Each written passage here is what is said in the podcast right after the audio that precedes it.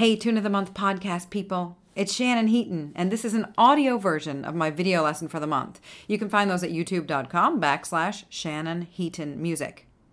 Now, if you're an Irish music fan and a fan of high production values, I do hope you're subscribed to my Irish Music Stories podcast. That's my show about traditional music and the bigger stories behind it. And then I hope that this lo fi lesson can also be of use. I'm Shannon Heaton, and this is the tune of the month, where I take an Irish dance tune, play it simply, and then break it down phrase by phrase for easy learning by ear.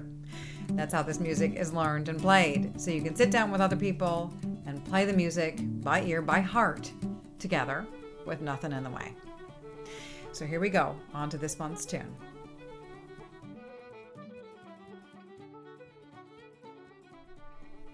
It's November 1st. Happy All Souls Day. Happy Samhain. Happy Halloween. A time of many, many possibilities. So I thought I'd show you a tune in several different ways. This is a tune called The Haunted House, written by Vincent Broderick of Galway. He wrote it in G. It's a jig. I'll play it once around, break it down phrase by phrase, and then give you some ideas of different ways around the tune. One, two.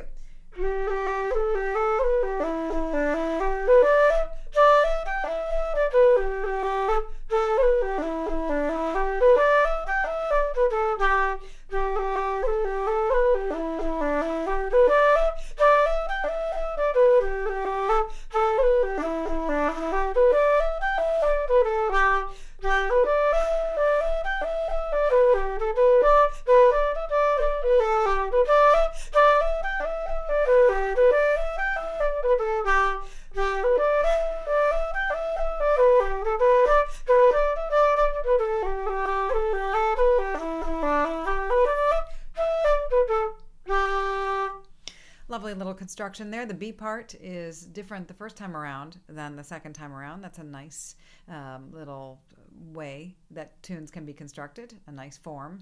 So here you go, phrase by phrase. I'll play a phrase and give you just enough time to sing it back. Try that first. Once you got that, then you'll be able to play it back. First phrase.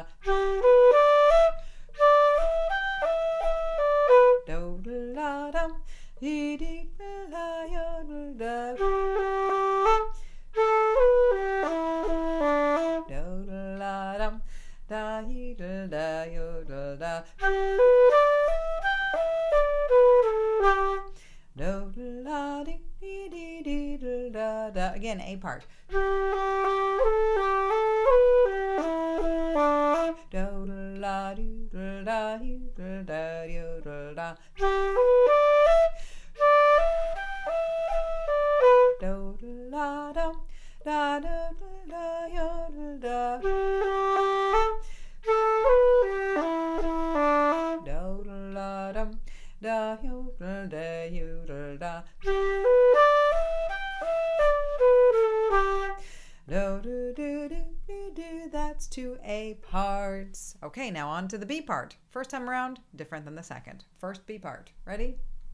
Go.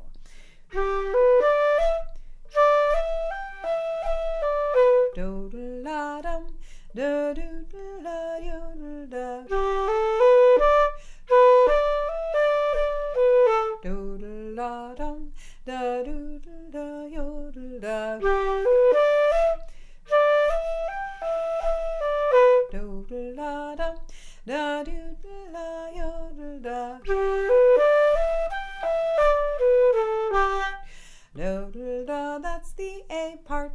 First time. Uh, sorry, B part the first time. Here's the B part the second time around.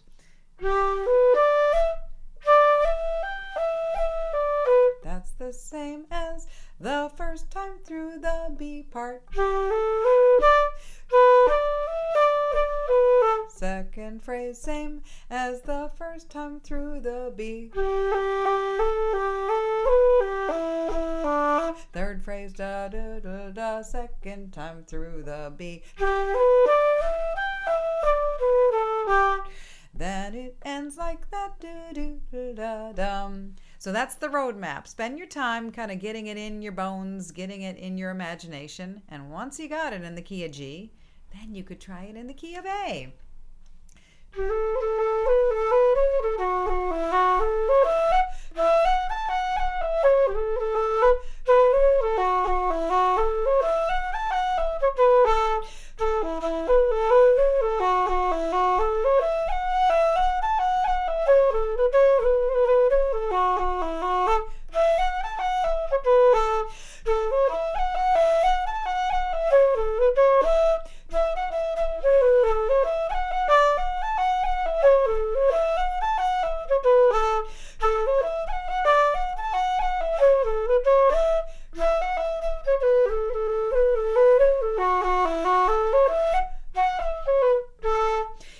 neat and tidy in A on the flutes, even on the keyless flute. No, I have keys, so I can accommodate the G sharp easily.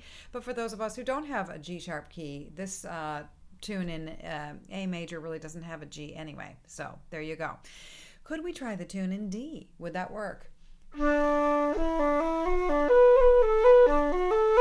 you know, you'd have to kind of go up the octave to play the tune the way that Vincent Broderick wrote it, which, if you're playing it with fiddles and boxes could sound, and banjos could sound really nice, right? They're going down low and you're going up high.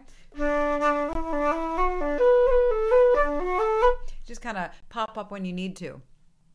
But if I were to do this on my own in the key of D, I think that would sound quite dumb. So I might rearrange the tune just slightly.